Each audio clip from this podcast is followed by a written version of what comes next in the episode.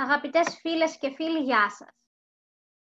Σε αυτό το επεισόδιο podcast έχουμε μαζί μας τον Δόκτωρ Κωστίδη Μαρέλη, λέκτορα στη Νομική Σχολή του Πανεπιστημίου Λευκοσίας και ο καθήλυν αρμόδιος σε θέματα ελληνικού εργατικού δικαίου. Κωστή μου, καλώς όρισες. Καλησπέρα. Ε, ευχαριστώ πάρα πολύ για την πρόσκληση και εγώ με τη σειρά μου να χαιρετήσω αυτή την τόσο σημαντική πρωτοβουλία της νομικής μας σχολής στο Πανεπιστήμιο Λευκοσίας που αφουγκράζεται τα προβλήματα, τους προβληματισμούς που έχει ο κόσμος και προσπαθεί να δώσει απαντήσεις στη δύσκολη περίοδο που διερχόμαστε κατά τη διάρκεια της αντιμετώπισης του κορονοϊού. Προσπαθούμε. Ε, ως εργατολόγος ε, είσαι εδώ μαζί μας σήμερα για να συζητήσουμε θέματα εργατικού ενδιαφέροντος που απασχολούν πολλούς εργαζόμενους σήμερα στην Ελλάδα, όπως για παράδειγμα το πώς επηρεάζει η αναστολή λειτουργίας των επιχειρήσεων της θέσης εργασίας και τις αποδοχές ε, των εργαζομένων, θέματα μισθών, το φόβο για απολύσεις εν των οικονομικών συνθηκών και ούτω καθεξής. Πολλά από αυτά μέσα από τη συζήτησή μας, τέλος πάντων, θα, ε, θα αναφερθουν Έτσι να κάνουμε από κάπου αρχή, να το πιάσουμε από κάπου το θέμα τέλος πάντων. Ε, να κάνω αρχή με ε, κάτι το οποίο ακούμε πολύ τον τελευταίο καιρό, την αποζημίωση ειδικού σκοπού. Διαφώτισε μας λίγο, τι είναι, ποιοι τη λαμβάνουν, ποιοι εξαιρούνται από αυτή την αποζημίωση. Ε, μετά το πρώτο σοκ ε, της εξάπλωσης του ιού, της ε, μετεξέλιξής τους σε πανδημία παγκοσμίως, εδώ βλέπουμε ένας ολόκληρος πλανήτης ότι απειλείται από όλη αυτή την κατάσταση, ε, αρχίζει και γεννα, αρχίζουν και γεννώνται ερωτήματα σε σχέση με την επιρροή που θα έχει όλη η κατάσταση στην οικονομία, στην επιχειρηματικότητα και φυσικά σε εργασιακές σχέσεις. Δεδομένου ότι η εργασία συνιστά προέκταση του εαυτού μας. Κανείς δεν υφίσταται χωρίς να εργάζεται. Ε, τα μέτρα που έχουν ληφθεί σε σχέση με την οικονομία, σε σχέση με την εργασία είναι τα πλέον σημαντικά και αυτά που κυρίως επηρεάζουν την καθημερινότητα όλων μας. Ε, είναι αυτό που επηρεάζει εμάς, την οικογένειά μας, το διπλανό μας. Ε, ήδη στην Ελλάδα έχουν εισαχθεί δέσμες μέτρων που επηρεάζουν διάφορες ε, πτυχές της ζωής μας, μεταξύ των οποίων και τα εργασιακά. Ε, πάρα πολύ σημαντικές είναι οι διατάξεις σε σχέση λοιπόν με τη ρύθμιση ε, της εργασίας των εργαζομένων που είτε έχει ανασταλεί είτε δεν έχει ανασταλεί η λειτουργία των επιχειρήσεων που εργάζονται. Μάλιστα μπορούμε να πούμε ότι με μια μικρή ε, παρατήρηση, μια μικρή, ένα μικρό παραλυρισμό ότι και τα μέτρα μεταξύ Ελλάδος και Κύπρου λίγο πολύ έχουν μια κοινή κατεύθυνση.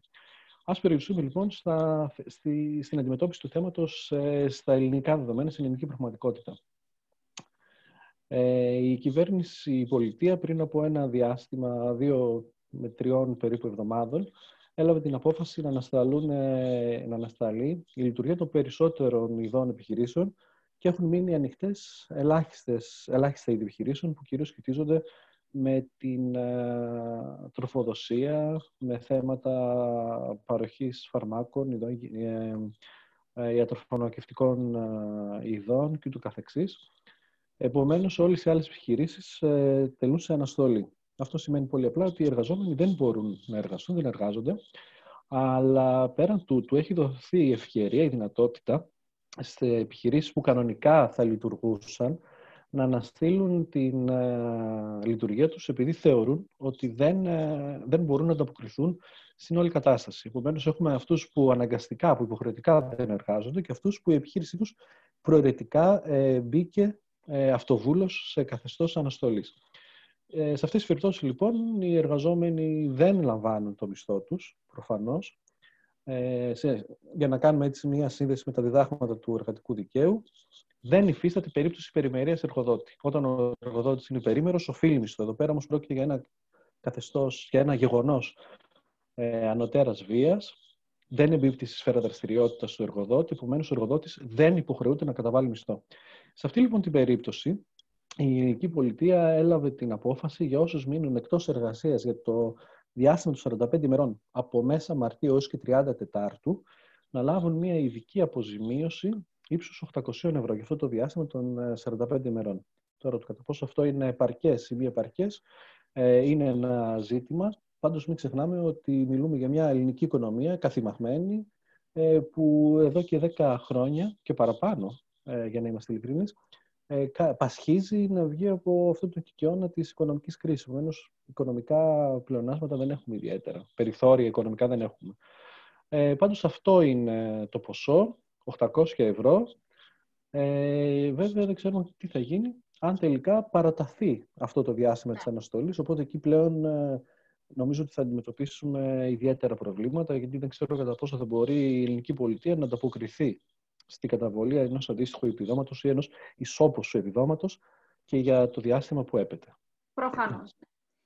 Και ποια είναι η διαδικασία καταβολής αυτού; Λοιπόν, τις προηγούμενες ε, δέκα ημέρες ε, ίσχυσε η πρώτη φάση. Έχουμε δύο φάσεις που πρέπει να διέρθουν όσοι δικαιούνται την καταβολή του επιδόματος. Ε, στις προηγούμενες μέρες, οι εργοδότες που είχαν αναστείλει την, ε, την, τη λειτουργία των επιχειρήσεών τους έπρεπε να μπουν στο σύστημα Εργάνη, το διαδικτυακό, το ψηφιακό σύστημα που τηρούνται οι, τα σχετικά με, τη, με τα εργασιακά των μισθωτών τους και να δηλώσουν ότι η επιχείρησή τους ακριβώς έχει τεθεί σε αναστολή και ταυτόχρονα να δηλώσουν ποιοι είναι οι εργαζόμενοι τους που πλέον δεν, δεν μπορούν να λάβουν το μισθό τους.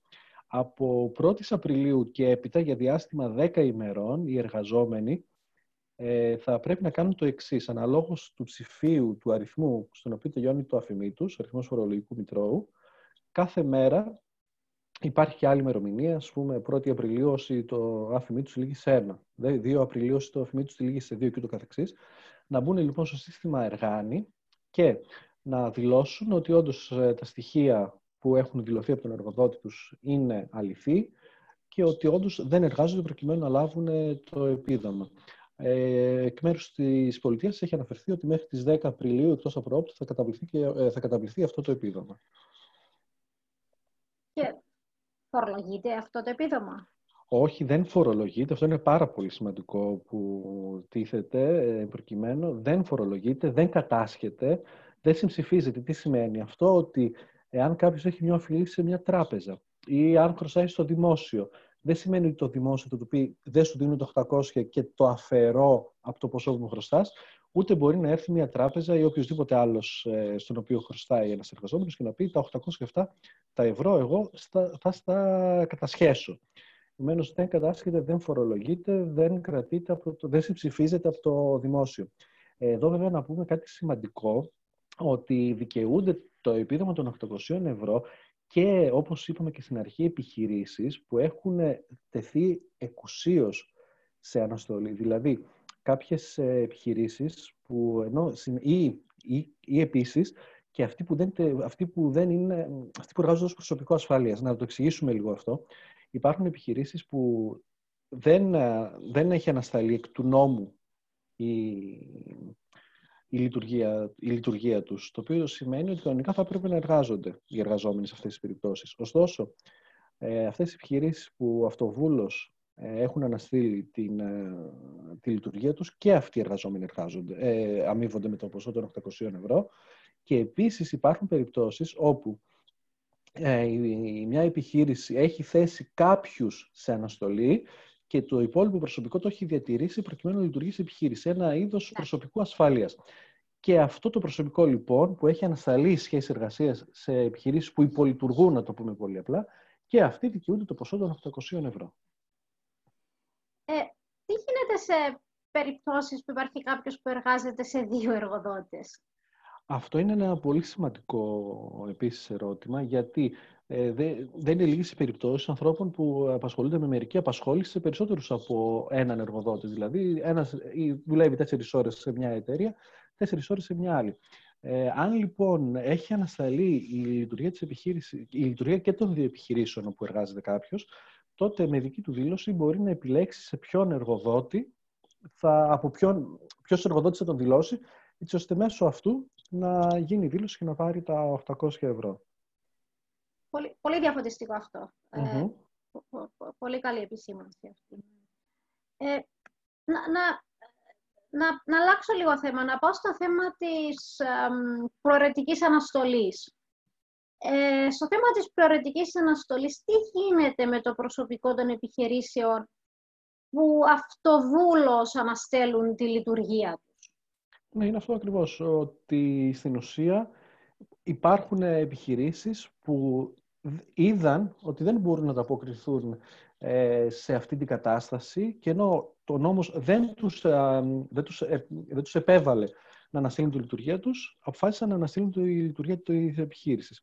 Και αυτοί οι εργαζόμενοι δικαιούνται να λάβουν την ειδική αποζημίωση του ειδικού σκοπού, ε, καθώς επίσης και όσοι, όπως είπαμε, δεν είναι προσωπικό ασφαλείας. Το προσωπικό ασφαλείας, ναι, ναι, το προσωπικό ναι, ναι, ναι, ναι, ναι, Εδώ πολύ σημαντικό είναι και το εξής. Ε, ο νόμος, η πράξη του νομοθετικού περιεχομένου, πάση περιπτώσει, ε, αναφέρει ότι όποιος δεν εργαστεί για διάστημα 45 ημερών θα πάρει το ποσό των 800 ευρώ. Υπάρχουν ναι. περιπτώσεις που κάποιοι όμως άρχισαν να εργάζονται ε, για ένα διάστημα μέσα στο Μάρτι και εν συνεχεία η επιχείρηση όπου εργάζονταν ανέστηλε τη, τη λειτουργία τους. Οπότε τίθεται το ερώτημα, με εμάς τι θα γίνει, θα πάρουμε 800 ή θα πάρουμε λιγότερα; Και εδώ υπάρχει και μια ακόμα περίπτωση. Ο νόμος εξαιρεί, δηλαδή δεν λαμβάνουν το επίδομα, φυσικά όσοι εργάζονται, όσοι είναι προσωπικό ασφαλείας, καθώς και όσοι τελούν σε ειδική νόμιμη άδεια. Για παράδειγμα, μία γυναίκα που έχει γεννήσει και πρέπει να επιστρέψει στη δουλειά yeah. Ναι. της. Εάν αυτή η γυναίκα πρέπει να επιστρέψει στη δουλειά της στις 10 Απριλίου, για παράδειγμα, ενώ πιο πριν δεν μπορούσε να πάρει την, δεν μπορούσε να πάρει την ε, αποζημίωση του ειδικού σκοπού, γιατί απλούστατα δεν εργαζόταν. Αν λοιπόν θα έπρεπε να εργαστεί 10 Απριλίου, τι γίνεται; Σε αυτές λοιπόν τις περιπτώσεις που κάποιος δεν εργάστηκε όχι 45 μέρες, αλλά λιγότερο διάστημα, δεν διακρίνει ο νόμος τι θα γίνει, πάντως το προφανές είναι ότι δεν ε, θα πάρει και τα 800 ευρώ, αλλά θα πάρει αναλογικά για το διάστημα που στηρίχθηκε τις αποδοχές του ε, την αντίστοιχη αποζημίωση του ειδικού σκοπού. Ασχέτως αν ήταν άδεια μητρότητας, δηλαδή, για οποιοδήποτε λόγο δεν εργάστηκε γι' αυτό το ναι, διάστημα. Αρκεί να ήταν σε ειδική, σε νόμιμη άδεια. Όπως για παράδειγμα, ναι, ναι. άδεια μητρότητας, που είναι η πιο χαρακτηριστική περίπτωση άδειας. Ναι, ναι, ναι. Ε, ε, απολύσεις κατά τη διάρκεια της αναστολής ε, προβλέπονται; Λοιπόν, το καλό είναι ότι υπήρχε μέχρι από την πρώτη στιγμή, δηλαδή από την πρώτη δέσμη μέτρων, ε, υπήρχαν δύο διατάξεις που ήταν καθοριστικές για το θέμα, στο θέμα των απολύσεων. Η πρώτη εξ αυτών είναι ότι όσες απολύσεις γίνουν σε αυτό το χρονικό διάστημα είναι άκυρες, εκ του νόμου δηλαδή, ε, και μόνο επειδή έγινε σε αυτό, ε, ημερολογιακά εμπίπτει σε αυτό εδώ το χρονικό διάστημα, η απόλυση αυτομάτως θεωρείται άκυρη. Επομένω, αυτό είναι πάρα πολύ σημαντικό. Άρα κανείς δεν απολύεται. Η δεύτερη όμως, ε, το δεύτερο μέτρο που μας κατευθύνει στο να αποφύγουμε τις απολύσεις είναι και το εξής. Ε, η πολιτεία εξαρτά την, ε, την απόλαυση κάποιων ευνοϊκών μέτρων για τις επιχειρήσεις από τη μία απόλυση των εργαζομένων τους. Τι σημαίνει πολύ απλά αυτό; Έχουν βγει κάποιες διατάξεις οι οποίες είναι ευνοϊκές όσον αφορά στη φορολογία τους, στην, ε, στο πάγωμα των δανειακών υποχρεώσεων ε, και το καθεξής. Για να κάνει μια εταιρεία, μια επιχείρηση, χρήση αυτών των ευνοϊκών διατάξεων οφείλει να διατηρήσει τους εργαζόμενούς της στις ε, θέσεις εργασίας τους. Άρα, στην ουσία, εμέσως βγαίνει σαφώς, εξαναγκάζει τις επιχειρήσεις να μην προβούν σε απολύσεις. Να μην προβούν σε απολύσεις. Ακριβώς. Τώρα, κατά πόσο αυτό όντως θα συμβεί, εάν νόμοι το συνεχιστεί για μεγάλο χρονικό διάστημα αυτή η κατάσταση, αυτό δεν μπορούμε να το γνωρίζουμε. Πάντως, η σημερινή κατάσταση είναι αυτή. Απαγορεύονται οι απολύσεις. Και εδώ είναι ένα θέμα αρκετά ε, στο οποίο έτυχε μεγάλη συζήτηση και εδώ. Ε, Κωστή μου, να πάμε λίγο τώρα στο θέμα της τηλεργασίας. Ε, ποιος μπορεί να την επιβάλλει την τηλεργασία; Λοιπόν, ε, η τηλεργασία πάρα πολύς, ε, πάρα πολύ μεγάλο τμήμα του εργατικού δυναμικού πλέον αναγκάζεται υπό, τις, υπό αυτές τις συνθήκες μέσω τηλεργασίας. Εξ αποστάσεως, να το πούμε, από το σπίτι τους. Ναι, εξ αποστάσεως, από το σπίτι, κατοίκων. Κατοίκων. Ε, είναι μια δυνατότητα η οποία γενικότερα δεν γινόταν τόσο... Δεν ήταν τόσο διαδεδομένη στην Ελλάδα. Αλλά όταν μιλούμε για παροχή υπηρεσιών, ε, είναι κάτι που μπορεί να λάβει χώρα. Επομένως, πάρα πολλοί εργαζόμενοι κληθήκαν πλέον να, να εργαστούν από το σπίτι. Τώρα, το θέμα είναι ποιος την επιβάλλει και πώς την επιβάλλει. Ενώ ο γενικός κανόνας είναι ότι για να έχουμε τηλεργασία ή εργασία εξ αποστάσεως θα πρέπει να έχουμε συμφωνία των μερών, δηλαδή συμφωνία εργαζομένου και εργοδότη. Ε, σε αυτό το χρονικό διάστημα που θα διαρκέσουν τα μέτρα, τα μέτρα πρόληψης κατά της αντιμετώπισης του COVID-19, σε, σε αυτό λοιπόν το χρονικό διάστημα μπορεί να επιβληθεί μονομερός από τον εργοδότη. Δηλαδή μπορεί να αξιώσει ο εργοδότης ε, από τον εργαζόμενο να εργάζεται στο σπίτι και για λόγους ε, προφανώς ε, υγιεινής και ασφάλειας. Δηλαδή για την μη περαιτέρω εξάπλωση του ιού. Δεν μπορεί να το επιβάλλει ο εργαζόμενος μόνος του. Τι σημαίνει αυτό; Πολλοί εργαζόμενοι και δικαιολογημένα μπορεί να φοβηθούν να προσέλθουν σε καθημερινή βάση στην εργασία τους, προκειμένου να μην έρθουν σε επαφή με πολύ κόσμο και έτσι να, καταστούν, να καταστεί πολύ πιθανό να, να γίνουν και ήδη φορείς του ιού. Δεν μπορεί όμως ένας εργαζόμενος με δική του πρωτοβουλία να εξαναγκάσει τον εργοδότη να εργαστεί από το σπίτι. Μπορεί να το ζητήσει, αλλά ο εργοδότης είναι αυτός που στη τελική ανάλυση θα το αποφασίσει κατά πόσο θα εργαστεί ή όχι από το σπίτι του. Γιατί συνεπάγεται για το μισθό;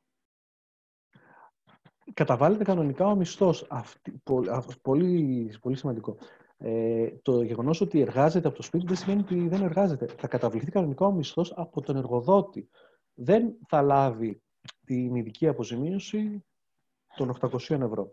Βέβαια, πρέπει να πούμε εδώ, αν γίνεται να κάνουμε ένα σχόλιο, ναι. η τηλεργασία όντως φαντάζει κάτι το πάρα πολύ ελκυστικό στις μέρες μας, με, όπου γενικότερα ε, ζούμε σε ένα περιβάλλον σύγχρονης τεχνολογίας, ε, διαρκώς αυξανόμενης, εντυνόμενης κτλ. Ε, το θέμα είναι ότι η τηλεργασία κρύβει και προβλήματα.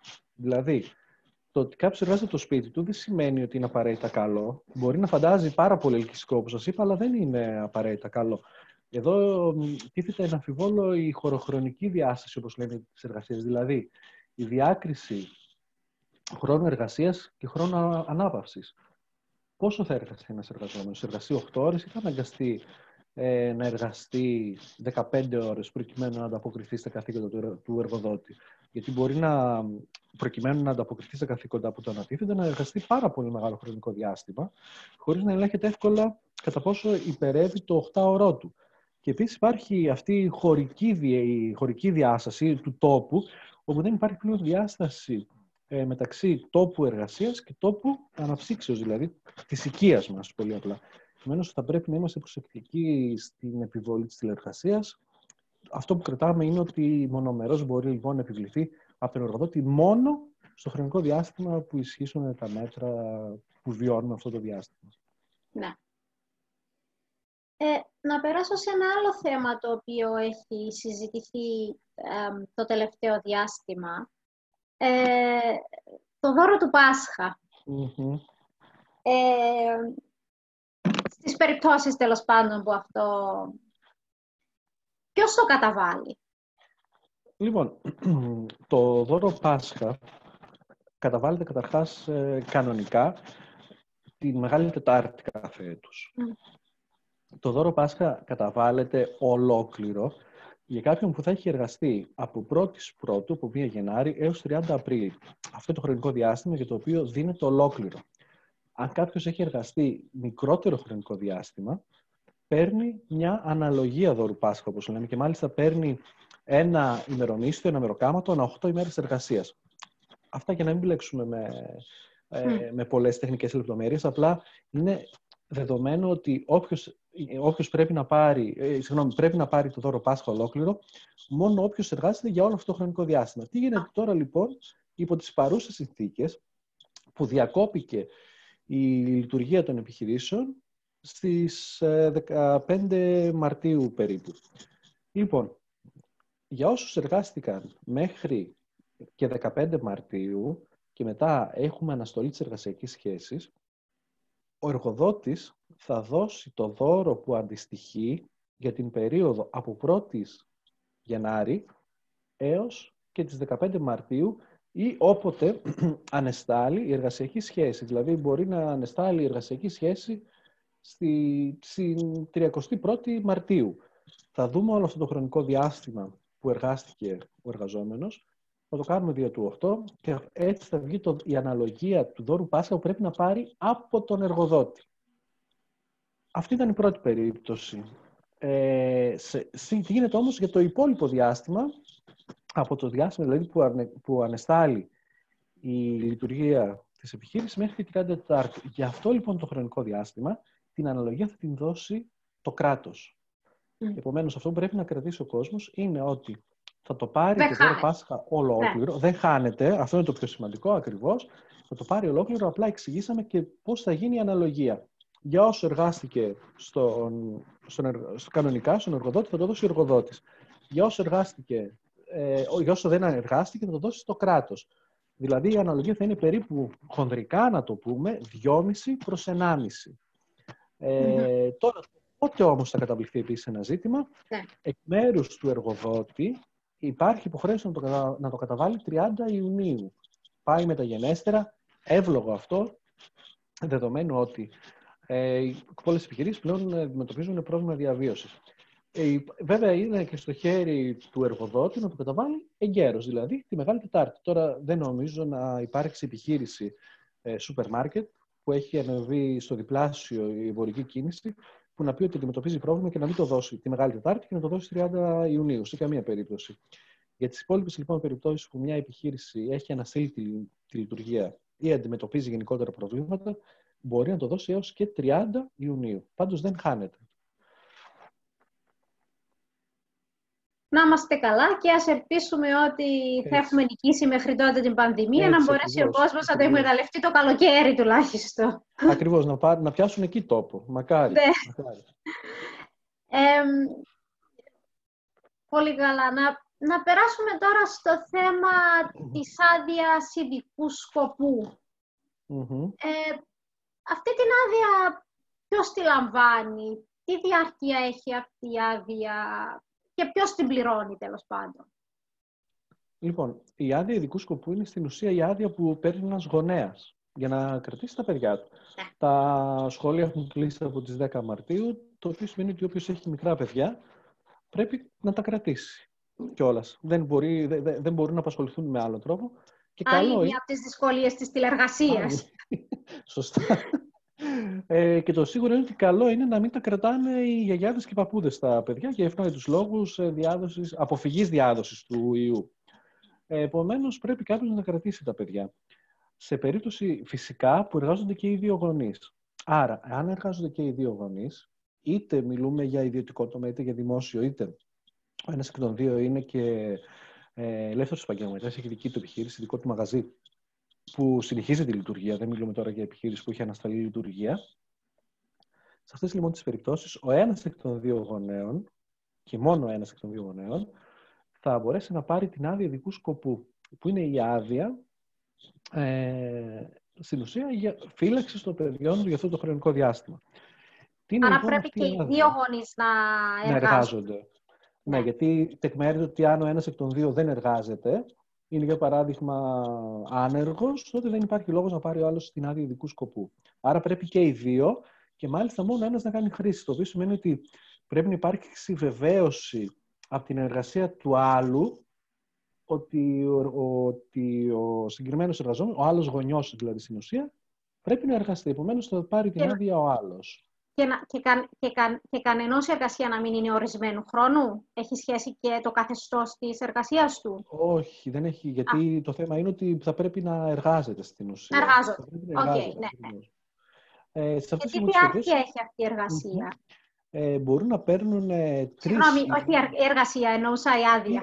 Η άδεια, ναι, ναι. Ναι, ναι, ναι, ε, συγγνώμη. Τρεις ημέρες ε, άδεια ειδικού σκοπού και ε, μια τέταρτη να παίρνουν μια ημέρα άδεια από την κανονική τους άδεια. Δηλαδή, θα πρέπει να παίρνουν τρεις μέρες ειδικού σκοπού, μία ημέρα άδεια αναψυχής. Ε, επομένως, σιγά σιγά αυτό σημαίνει ότι χάνεται η άδεια, η κανονική, η, αυτή που έχουμε την ετήσια, αλλά όπως είπαμε ευχόμαστε να τελειώσει όλο αυτό γρήγορα και να μην χρειαστεί να χάσουν πολλές ημέρες άδεια. Σωστό, Τώρα, το θέμα είναι και ποιος θα την πληρώσει. Ποιος την πληρώνει, ναι. Ε, για, κάθε, για την άδεια ειδικού σκοπού, για αυτό το τριήμερο, δεν μιλούμε για την τέταρτη μέρα που είναι κανονική άδεια, την κανονική άδεια την πληρώνει το εργαζόμενο. Αυτές τις τρεις μέρες λοιπόν, δύο ημέρες πληρώνεται από τον εργοδότη, μία ημέρα πληρώνεται το κράτος. Άρα, κατά τα δύο τρίτα ο εργοδότης, κατά το ένα τρίτο το κράτος. Και θα κυλήσει έτσι λοιπόν η κατάσταση με τους γονείς που πρέπει να κρατήσουν τα παιδιά στο σπίτι. Okay. Μπορεί Τώρα, βέβαια, κατά πόσο εργο... δίνεται ή όχι, αυτό είναι ένα άλλο ζήτημα, γιατί ναι. πολλοί εργοδότε λένε ότι δεν έχουμε άλλο προσωπικό να απασχολήσουμε. Αυτό είναι, γενικά όλα αυτά τα μέτρα είναι ένα ζήτημα, το κατά πόσο όντως θα εφαρμοστούν. Εδώ, ναι. λοιπόν, είμαστε αντιμέτωποι με αυτή την περίπτωση. Ναι. Ε, μπορεί ένας εργοδότης να αξιώσει να λάβει ο εργαζόμενος κανονική άδεια; Όχι, σε καμία περίπτωση.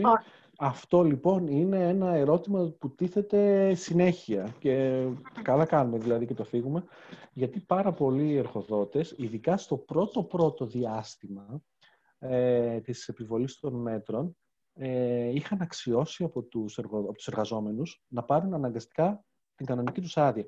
Αυτό ειδικά πότε έγινε; Το χρονικό διάστημα που είχαν βγει οι επιχειρήσεις που αναστέλνουν τη λειτουργία τους και κάποιες επιχειρήσεις είχαν δει ότι δεν εμπίπτουν σε αυτές που θα αναστείλουν τη λειτουργία τους, επομένως θα έπρεπε να συνεχίσουν να απασχολούν εργαζόμενους. Βέβαια μετά όπως είδαμε επεκτάθηκε το θέμα το, το, επεκτάθηκαν οι προβλέψεις για αυτούς που εκουσίως αναστέλουν τη λειτουργία της επιχείρησης.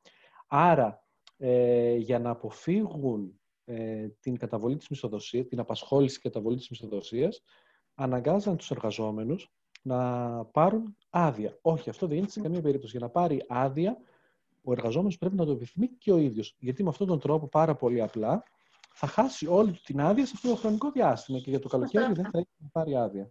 Ναι.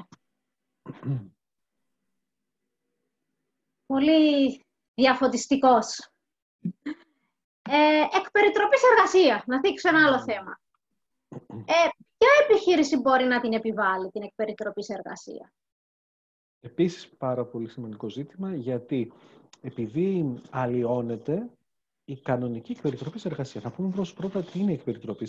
Ναι. Η είναι ε, η εκπεριτροπή εργασία είναι η περίπτωση όπου ένας εργοδότης εναλλάσσει το προσωπικό του. Έχει, για παράδειγμα, 20 ε, εργαζόμενους και αποφασίζει για δύο μήνες να μην εργάζονται και οι 20 κάθε μέρα, αλλά οι 5 εξ αυτών εργάζονται Δευτέρα, Τρίτη η πέντε Τετάρτη, η Πέμπτη και οι υπόλοιποι 10 την Παρασκευή, κάπως έτσι. Επομένως, μιλούμε για μια εναλλάξ ε, παροχή εργασίας από το προσωπικό της επιχείρησης. Τι γίνεται λοιπόν τώρα, αυτό ίσως είναι ο γενικός κανόνας. Τι γίνεται λοιπόν τώρα σε αυτό το χρονικό διάστημα; Για περίοδο 6 μηνών, από 20 Μαρτίου έως και 20 Σεπτεμβρίου, ε, οι επιχειρήσεις που πλήττονται από τα μέτρα αυτά, άρα μιλούμε και για τις επιχειρήσεις που θα επανέλθουν σε λειτουργία στο μέλλον, μπορούν να βάλουν σύστημα εκπαιδευτικής εργασίας με, με τον εξής τρόπο. Μπορούν να χωρίσουν το προσωπικό τους σε δύο ομάδες και να απασχολούνται για δύο εβδομάδες κάθε μήνα. Είτε συνεχόμενες είτε να αλλάξει. Δηλαδή κάποιος να εργαστεί δύο εβδομάδες από τις τέσσερις, για παράδειγμα την πρώτη και την δεύτερη ή την πρώτη και την τρίτη εβδομάδα του μήνα. Επομένως, η διάρκεια της απασχόλησης ε, πέφτει στο μισό, είτε συνεχόμενες εβδομάδες, είτε δικαιωμένες, αλλά αυτό έχει σαν συνέπεια ότι πέφτει στο μισό και οι αποδοχές.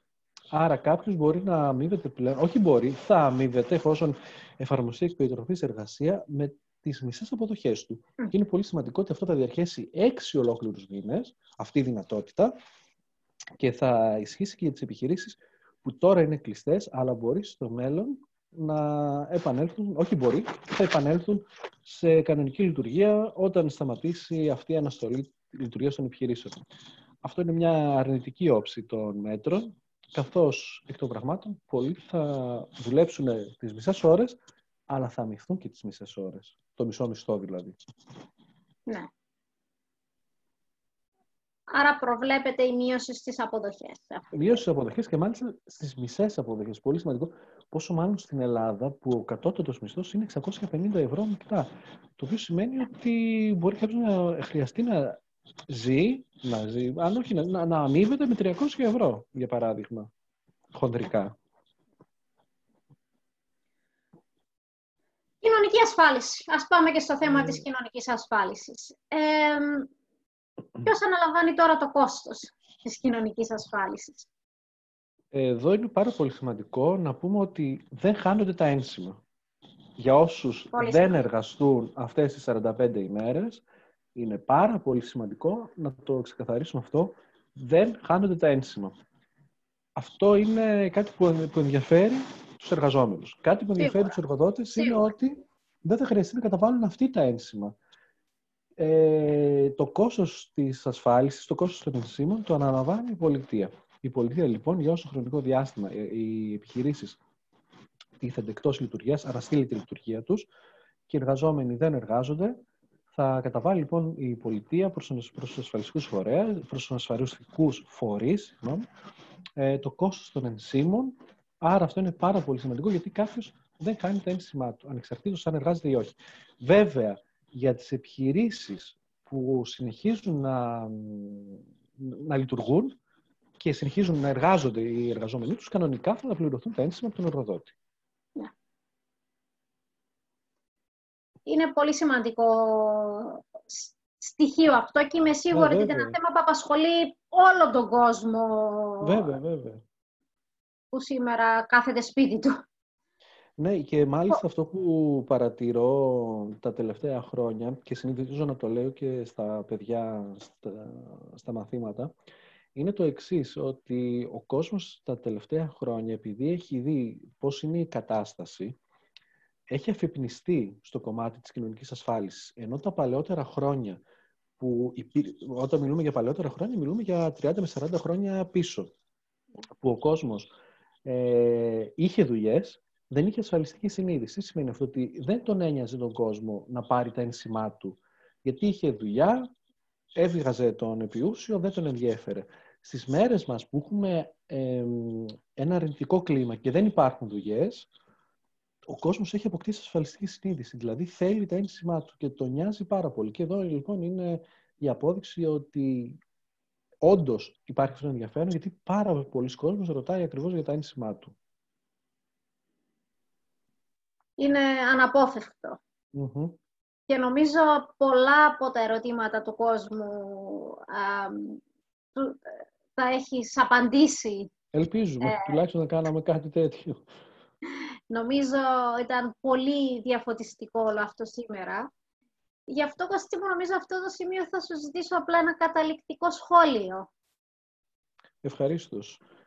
Ε, Όντως κάναμε μία προσπάθεια να απαντήσουμε σε όσο δυνατόν περισσότερα, σε περισσότερες θεματικές.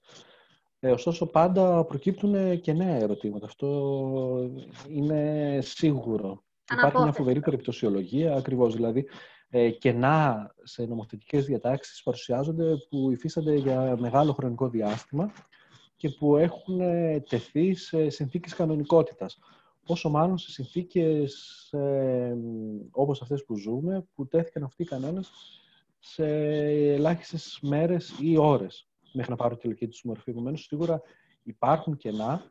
Ε, θεωρώ ότι σιγά σιγά θα αποκρισταλωθεί ε, όλο αυτό το καθεστώς.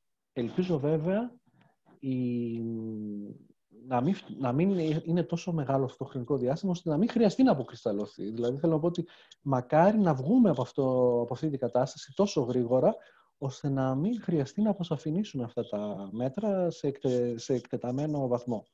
Σε κάθε περίπτωση, όπως είπαμε και στην αρχή, ε, είναι μια κατάσταση που έχει επηρεάσει όλους. Μετά το αρχικό σοκ που περάσαμε όλοι και που νομίζω ότι συνεχίζουμε να περνάμε με αυτά που ακούμε γύρω μας. Ε, το επόμενο ερώτημα είναι το τι μέλη γενέστε. Το παν είναι να ε, παραμείνουμε υγιείς όσο γίνεται, να προσέχουμε, να συμβαζόμαστε με αυτά που η πολιτεία μας επιτάσσει. Όχι μας επιτάσσει, δεν θα το έλεγα επιτάσσει γιατί έχει αρνητική χρειά, αλλά με αυτά που θέλει από εμάς να κάνουμε σε αίσθημα κοινωνικής ευθύνης, mm. από άποψη κοινωνικής ευθύνης. Μην ξεχνάμε ότι όλα αυτά, όλοι αυτοί οι τομεί του εργατικού, του εργατικού δικαίου, των εργασιακών σχέσεων, των κοινωνικών ασφαλίσεων περιλαμβάνουν και την όψη της κοινωνικής ευθύνης. είναι ήρθε η ώρα να αποκτήσουμε την κοινωνική ευθύνη ή να την αναδείξουμε ή να, να την επιδείξουμε σε μεγαλύτερο βαθμό. Εφόσον λοιπόν ε, τηρήσουμε όλους αυτούς τους κανόνες και παραμείνουμε υγιείς που είναι ευχή όλων μας και εφόσον ε, ξεπεραστεί όλη αυτή η δυσκολία άμεσα, έρχεται το ερώτημα περί του τι μέλη για τις εργασιακές σχέσεις, πώς θα εργαστούμε, πώς θα αμυφθούμε, αν θα εργαστούμε, αν θα παραμείνουμε στη θέση εργασίας μας και το καθεξής. Εδώ είμαστε φυσικά πάντα στο πλαίσιο της προσπάθειας που έχει κάνει η Νομική Σχολή του Πανεπιστημίου Λευκοσίας να δώσουμε αυτές τις διευκρινήσεις. Ελπίζω και εύχομαι να πάνε όλα καλά, ε, να παραμείνουμε όπως είπαμε υγιείς. Πρώτα απ' όλα να δώσουμε τις ευχές μας στους φοιτητές μας και στις οικογένειές τους και μετά σε όποιον άλλον ε, θέλει να... και στους συνοπτικά αδέλφους μας και σε όποιον άλλον σήμερα μας, ε, όχι σήμερα, μας, ε, δει αυτό το βίντεο και ίσως να του φανεί διαφωτιστικό. Επομένως, ε, υγεία πάνω απ' όλα και μακάρι να επηρεαστούν όσο δυνατόν λιγότερο δυσμενώς οι εργασιακές σχέσεις όσων πλήττονται εκ των πραγμάτων στην όλη κατάσταση που βιώνουμε. Ακριβώς αυτό. Ακριβώς αυτό. Υγεία πάνω απ' όλα και εδώ είμαστε να συζητούμε αυτά τα θέματα. Έτσι, έτσι. Να σε ευχαριστήσω, Κωστή μου, για, τα, για τα όσα πολύ διαφωτιστικά έχεις μοιραστεί μαζί μας. Ε, φίλοι μου, ευχαριστούμε που ήσασταν μαζί μας. Θα τα πούμε ξανά σύντομα. Γεια σας. Γεια σας.